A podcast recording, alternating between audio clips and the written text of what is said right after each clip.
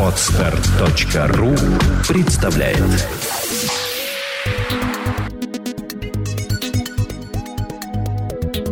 Добрый день, дорогие наши радиослушатели. С вами работает подкаст «Психология, мифы и реальности». Я его бессменная ведущая Александра Иванова. Сегодня у нас опять рубрика «По душам» и полюбившийся вам гость Алексей Исаев.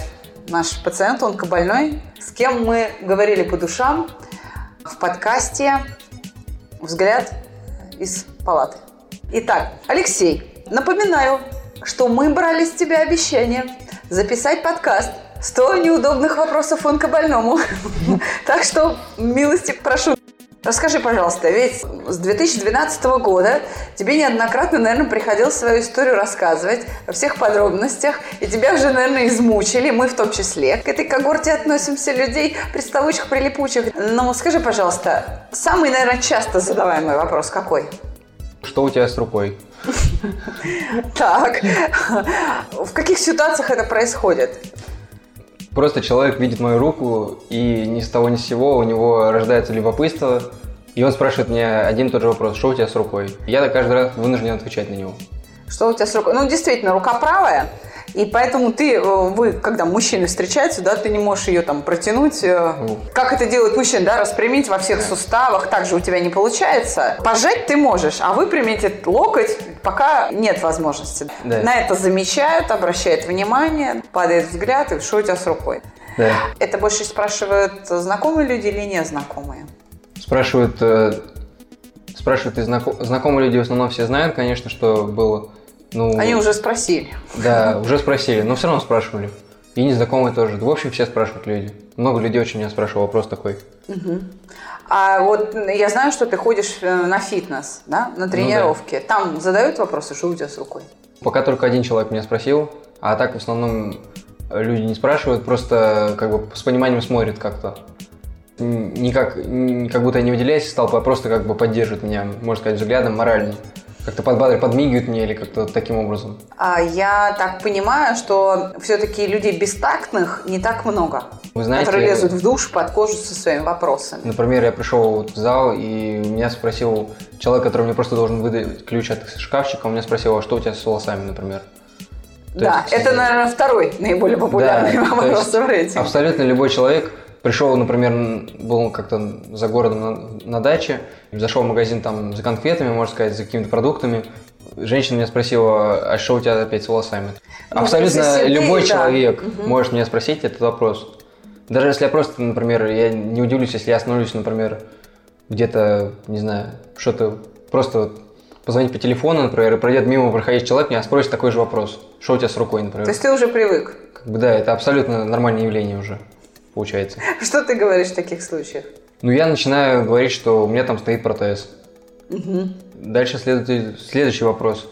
А чего у тебя там? Временно стоит протез или нет? Так, дальше. Я говорю, ну нет, как бы все время стоит. А что у тебя случилось? И дальше мне приходится рассказывать, что вот я болел онкологией.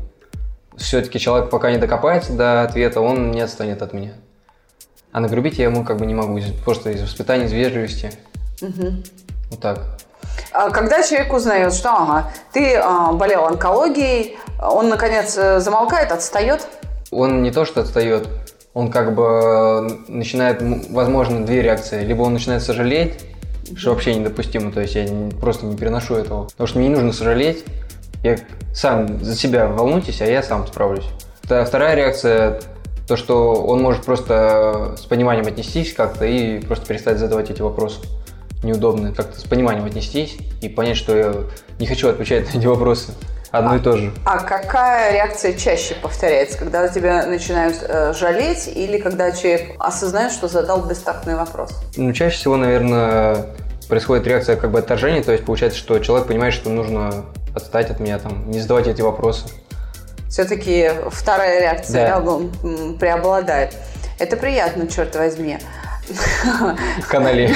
Да, мир не без добрых людей. А, Леш, Ты очень позитивный человек, ты просто мега позитивный, совершенно невозможно поверить, несмотря там на седые волосы, совершенно невозможно поверить, что ты смертельно болен, как считают врачи. Это просто нереальная ситуация. Весь твой облик, то, как ты себя ведешь, как ты говоришь, как ты живешь, он вообще противоречит самому смыслу и понятию онкологии. Но это нужно иметь очень серьезный характер – Понимаешь? Ну так, проект «Чувство покоя», конечно, чуть-чуть тебя толкнул, в общем, ну, в правильном направлении. Но наши технологии очень хорошо легли на твой характер, который, в принципе, тебе дали родители, они воспитали тебя ну, да. таким. Я бы сказала, что ты живешь вопреки, на зло. Вот. Ты живешь на зло, и, может быть, вот этот дух противоречия тебе помогает. Ведь наверняка о характере, о том, а что ты думал, а что ты чувствовал, тоже есть какие-то типичные вопросы. Вот поделись с нами. Например, такие вопросы насчет характера я, конечно, не знаю, но люди иногда подмечают, что отмечают, что я молодец, большой молодец, что я так вот борюсь, что вот э, у меня получается это делать, как бы отмечает э, похвалу мне делать какую-то. Это тоже, можно сказать, относится как, каким-то образом к вопросам, к этим, то, что спрашивают, а как у тебя это получилось, почему, какие черты характера для этого нужны. А что ты сделал для этого, чтобы вот у тебя так получилось? И ты им правду матку, я медитировал. Нет, про вот этот, про вот этот факт э, большинству людей нельзя рассказывать, потому что просто покрутят э, пальцем у виска и скажут, что ты дурачок. Просто не воспримут это серьезно, эту информацию. Нужно э, как бы быстро почитать человека, психологически как бы его оценить. Вообще, нужна ли ему эта информация или нет даже, даже незнакомому человеку, если он как-то нормально разговаривает, то можно даже рассказать что-то. Я, в принципе, открытый человек, могу, если что-то рассказать в пределах нормы. Чтобы не так подробно, чтобы ну, сил своих не тратить жизнь. На, на, на всех людей мне, как бы, не знаю, не хватит. Да, поэтому тебя и пригласили к нам на подкаст, чтобы рассказать сразу нескольким тысячам, нескольким десяткам тысяч ну, да. А, человек. Я а, еще вот что хотела спросить. А касательно там твоей судьбы, характер наверняка задает какие-то вопросы, типа, а ты боялся умереть там, или а ты думал о смерти? А, ну, это вот типичный, наверное, вопрос. Были такие вопросы? Как ты на них реагировал в начале, когда их начали задавать, и как сейчас? В начале мне, когда задавали такие вопросы, подобие «ты не боишься умереть» или что-то такое, то я как бы начинал воспроизводить эту ситуацию, и у меня этот страх как бы подогревался. И получается то, что человек мне хуже только делал своим вопросом. То есть не просто он спросил, и там я спокойно ответил, а он как бы мне из, из равновесия выбивал таким образом. И сейчас же, как получилось, в данный момент, как это происходит, если мне зададут такой вопрос, то я как бы абсолютно спокойно могу ответить, что я знаю, что, что меня ждет, как бы какая, что я хочу, что у меня будет, как я двигаюсь к этой цели. У меня есть план голове и что я знаю, что нужно делать для этого. Леша сейчас на меня так посмотрел. Это, вы знаете, Леша такой суровый мужик который на меня сурово посмотрел. И я, когда сказал, у меня есть план, я вспомнила э, мультик «80 дней вокруг э, света». У вас есть план, мистер Фикс? Есть ли у меня план, да? Говорил злобный Фикс. Да у меня тысяча планов, да, я задержу этого фога. Все, кто хотят познакомиться с Лешей поближе, могут э, найти ссылку на его профиль ВКонтакте под нашим подкастом. И он действительно открытый человек. Но чтобы вы задавали ему какие-то вопросы, на которые он еще ни разу не отвечал, мы пишем подкасты. Потому что за столько времени он уже измучился на одни и те же вопросы отвечать. Так что внимательно слушайте подкасты наши с участием Алексея до конца и только потом пишите ему ВКонтакте. А, и ждите, конечно, следующих выпусков. Следующий у нас будет, я думаю, очная ставка. Да? Мы... Да. Ты готов поговорить с врачом-онкологом? Да, конечно, готов встретиться, в открытую все поговорить, все на чистоту. Ну, конечно, может быть, не так жестко, но, в принципе, могу поговорить и еще выразить свое мнение по этому вопросу. Вот у меня такой вопрос. Ведь онкологи же тоже все время одни и те же вопросы задают. Онкологи задают, да, вопросы одни и те же. А что это за вопросы? Чем они интересуются? Они интересуются, как себя чувствуешь. Так. Какие у тебя анализы. Так. Как много ты ешь. Какой у тебя вес. Как у тебя кровь, в каком состоянии. О болях спрашивают? Да, что болит, спрашивают часто. На этот вопрос нужно всегда отвечать, что ничего не болит. Чувствую себя прекрасно. Ничего ну не ты беспокоит. врешь им или у тебя действительно ничего не болит? Нет, даже если что-то болит, то нужно отвечать, ничего не болит. Потому что это лишняя, лишняя нервотрепка, то есть не- лишняя трата своих сил, опять же. Потому что врач, он эм, выпишет тебе какие-то таблетки, а таблетки это вообще противоречит вылечиванию какому-то.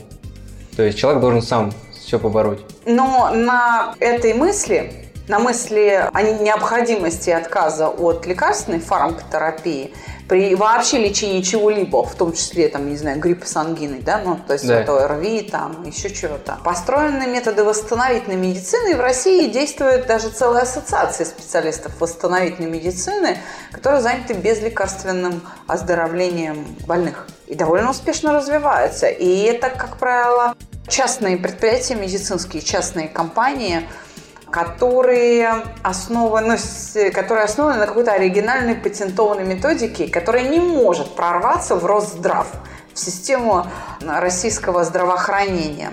Хотя есть врачи внутри системы здравоохранения, которые сами о себе говорят здравзахоронение. Все-таки есть люди, которые способны саркастически отнестись к собственной работе среди медицинских чиновников. И я хочу спросить, вот у меня такой прямой вопрос в лоб. Когда у тебя последний раз вот действительно болело там легкое, ведь метастазы, они все равно отражались болями, да, или ну, каким-то подмыванием или чем-то. Метастазы именно в легком, они никак не реагируют. Так. Ты ничего не чувствуешь, то есть это скрытая угроза. То есть ты вообще не чувствуешь никакой боли. Именно боль я чувствовал от облучения. От В легком, облучения. да. Мгм. Это последствия вот э, Ну, то, лучевой там- терапии. Да, то, что там Лёгкой. все выжгли, и, соответственно, когда заживает, там образуются вот эти фиброзы, так называемые. С- Сколько времени оно болело? Ну, болело там 3-4 месяца. Так. Первый- А как ты с ними справился? Сейчас боли есть, нет? Нет, сейчас вообще никакой боли нет. Как это произошло? Просто в один день я встал, и боль прекратилась. Я прописал все эмоции, которые получил, эти знания получил в проекте «Чувство покоя», и прописал все в тетрадке. Соответственно, ответил на 7 вопросов базовых по каждой, по каждой эмоции. После этого боли ушли. То есть после того, как я закончил полностью все вот эти вопросы. Ответил на все вопросы. Толстая была тетрадка. Тетрадка была, думаю, толстая. Я Ты так- ее сохранил или выбросил? Вот мне Нет, интересно. конечно, сохранил. Сохранил. Я сохранил, чтобы, чтобы это было как память, можно сказать. Ну что вот, э, победа над болезнью заключена в этой тетрадке, можно сказать. А, какой ты молодец. Скажи, пожалуйста, а вот сейчас родные же, они всегда беспокоятся о ну, особенно, когда тяжело больной человек, причем независимо, онкологию он болеет или любым другим тяжелым заболеванием, да, а они все время спрашивают, как дела, или там, «А как ты себя чувствуешь? Ну, это типичные вопросы, да, в том числе обращенные к тебе. А есть какие-то особенные вопросы, которые тебе задают там мама, бабушка, там, или каждый день, или периодически? Вообще, сейчас мне перестали задавать какие-либо вопросы.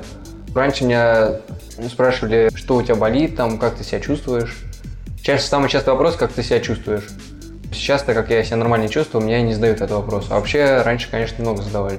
У меня бабушка спросила, что можешь ли ты, можешь ли ты поднимать рукой тяжести там. Я ей все время отвечаю, что не могу поднимать больше трех килограммов.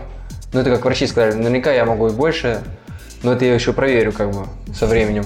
Говорит, врач сказал, что больше трех килограммов нельзя. Так вот, я этой бабушке отвечаю, и она каждый день, ну не каждый день, конечно, но часто очень задает вопрос, а вот ты можешь это рукой делать, или ты можешь, о, ты можешь сгибать, а что это у тебя мышца такая какая-то странная здесь? А что это у тебя вот здесь вот выпирает? То ли она не может запомнить, то ли она не может поверить, что ты не можешь это делать. Она не может э, как бы понять, что это все равно это неполноценная рука, можно сказать.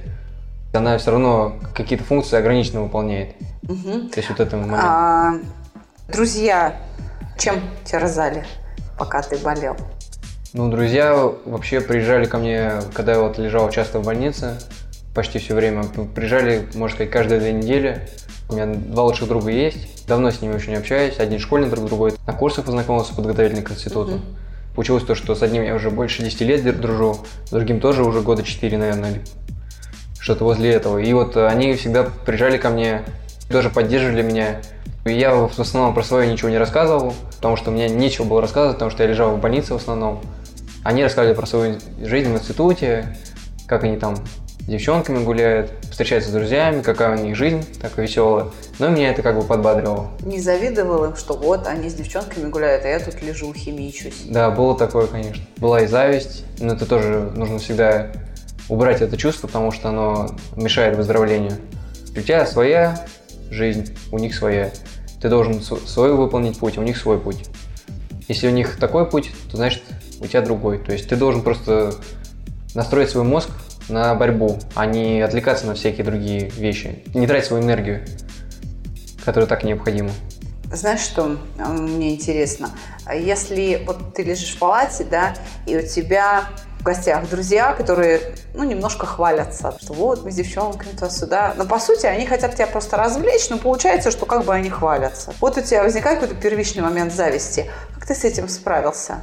Просто подумал о том, что ты сейчас процитировал, или какие-то еще мысли в голову приходили? Мне просто приходят такие мысли в голову, что еще времени куча, в принципе. То есть я все еще успею сделать, так как я здоров, жив-здоров, получается, что у меня есть время. То есть оно как-то резко появилось ниоткуда. А так до этого казалось, что его, может, и не будет уже. То есть я не, я не знал, будет вообще, увижу я лето или нет. У меня такой тоже был момент. Я думал, увижу я опять траву, там, деревья с листьями или нет. Вообще произойдет этот момент или нет. И вот такой вопрос, ну, в общем, даже связан с погодой больше. Вот меня тоже волновал такой вопрос. И я думаю, что просто, что все равно я встречу как бы девушку. Тоже у меня это когда-то случится, просто я, значит, еще не время мне сейчас.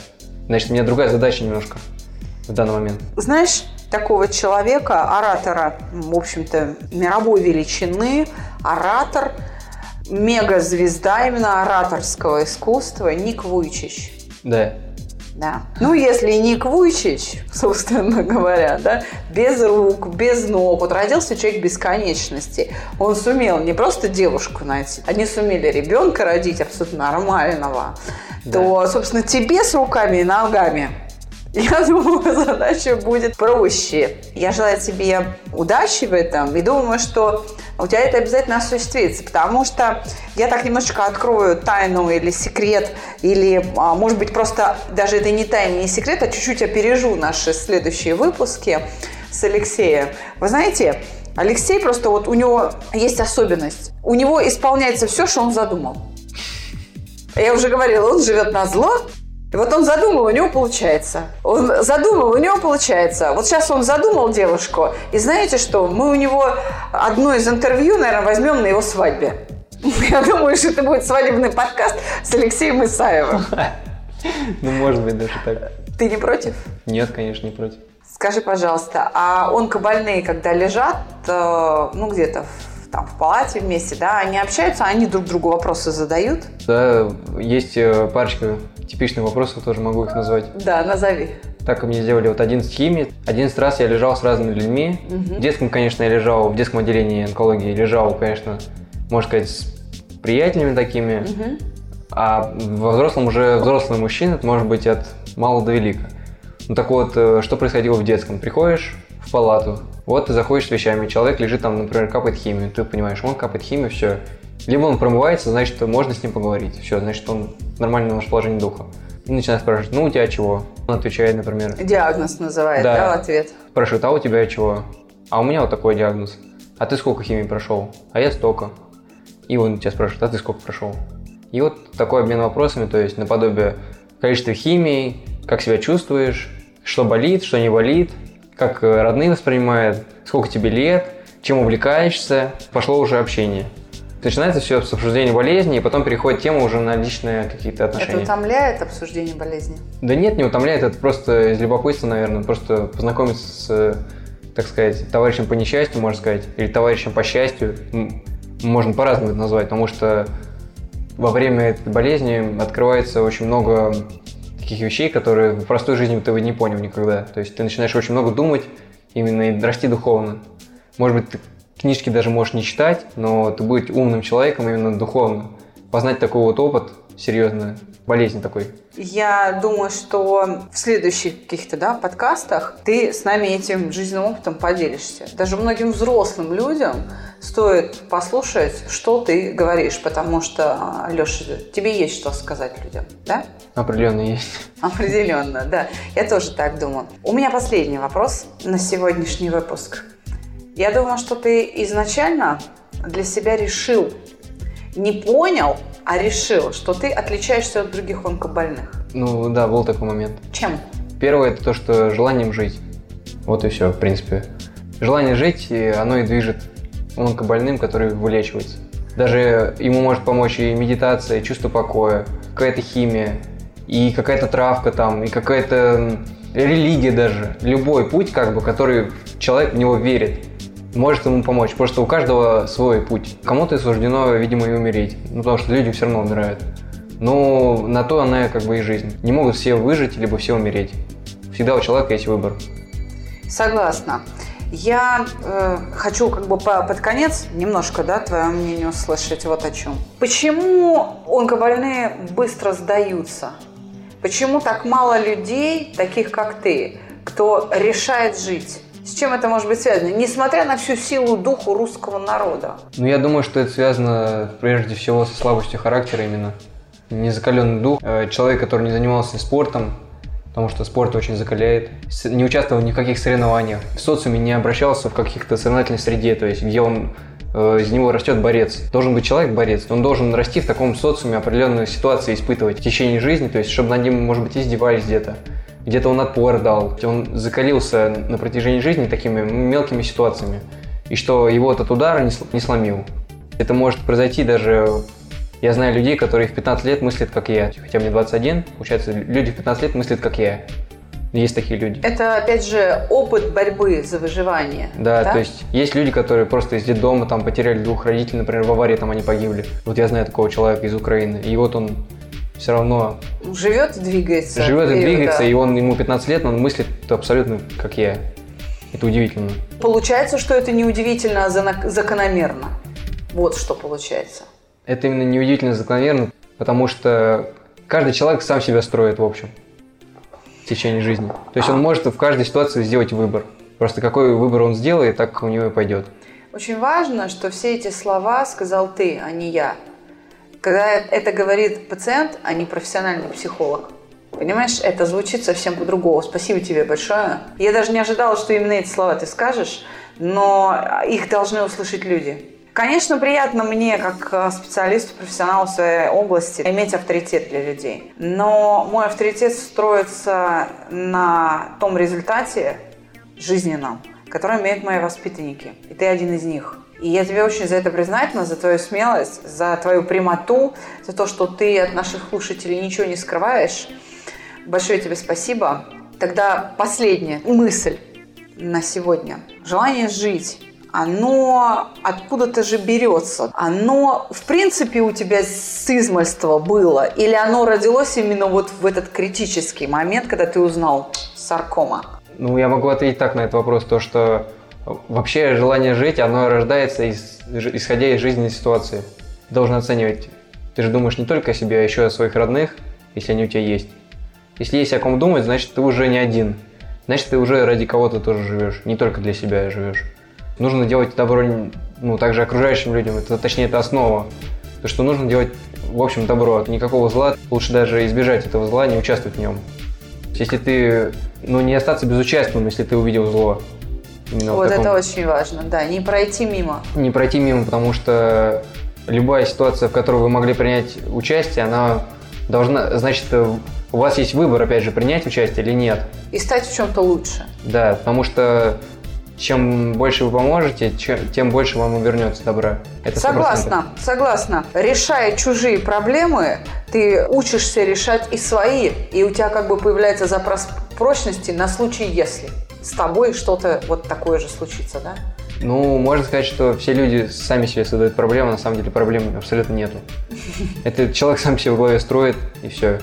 И если, если онкология это не проблема, то какая еще может быть проблема? Просто вот вопрос такой. От врачей-онкологов, э, с кем я работаю в институте Герцена, вне онкологии Герцена, я официально сотрудник института онкологии имени Герцена, я слышу такие фразы, обращенные к пациентам и к их родственникам, которые звучат следующим образом. Успокойтесь. В жизни есть вещи пострашнее онкологии. Вот э, есть и такое мнение, и это говорят врачи-онкологи. Я как-то один раз уточнила, что же они имеют в виду. Они имеют в виду, например, убийство э, детей, мучение детей, садизм какой-то, преступление. Но я считаю, что... Э, и, и тому подобные вещи. Когда абсолютно здоровый ребенок подвергается какому-то насилию и убиению, а что это страшнее? Потому что онкологию, э, ну, онкобольной, он как бы не опасен для общества, а убийца опасен. Вот они так рассуждают. Поэтому в этом контексте врачи-онкологи, поддерживающие эту линию, они, в общем-то, поддерживают твою мысль, что онкология не проблема. Как отнестись к ситуации? Да. И э, в этом контексте действительно есть вещи пострашнее. Там, да, война или там еще что-то, не знаю, цунами. Да. Цунами от тебя ничего не зависит. Страшнее только если от человека ничего не зависит, либо смерть близких. Ну, я так, например, считаю. Да, смерть близких тоже не Это- всегда может зависеть от тебя. Да, то есть ситуация, когда человек не контролирует ситуацию, это Да. страшнее, чем когда... То, что онкология, в принципе, контролируемая ситуация, абсолютно. Код болезни ты полностью сам регулируешь, как тебе надо. Хочешь – умираешь, хочешь – выживаешь. Я знаю, что ты в интернете находил, задался однажды целью, стал искать и находишь всевозможные истории онкобольных, но не тех, кто умер, а тех, кто выжил. Их много? Ну да, очень много написано книг на эту тему. И люди делятся, в принципе, одной и той же информацией, просто с разных сторон подходят к вопросу. Но, в принципе, все заложено в мыслях и в образе мышления именно в голове, то есть в образе мысли, который находится в голове, в подсознании, то, что мы не понимаем. И людям тяжело в это поверить, потому что как можно поверить в подсознание? Скажи, мы сумели тебе помочь из подсознания вынуть нечто, что стало потом контролируемым? Вообще, да, очень мне это помогло, конечно. Тогда, возможно, и ты станешь одним из э, тех, кто пишет книги. Возможно. Спасибо большое, Леша, что пришел сегодня к нам. С вами работал подкаст «Психология, мифы и реальность». Его ведущая Александра Иванова и мой гость. Алексей Саев. До свидания. До свидания.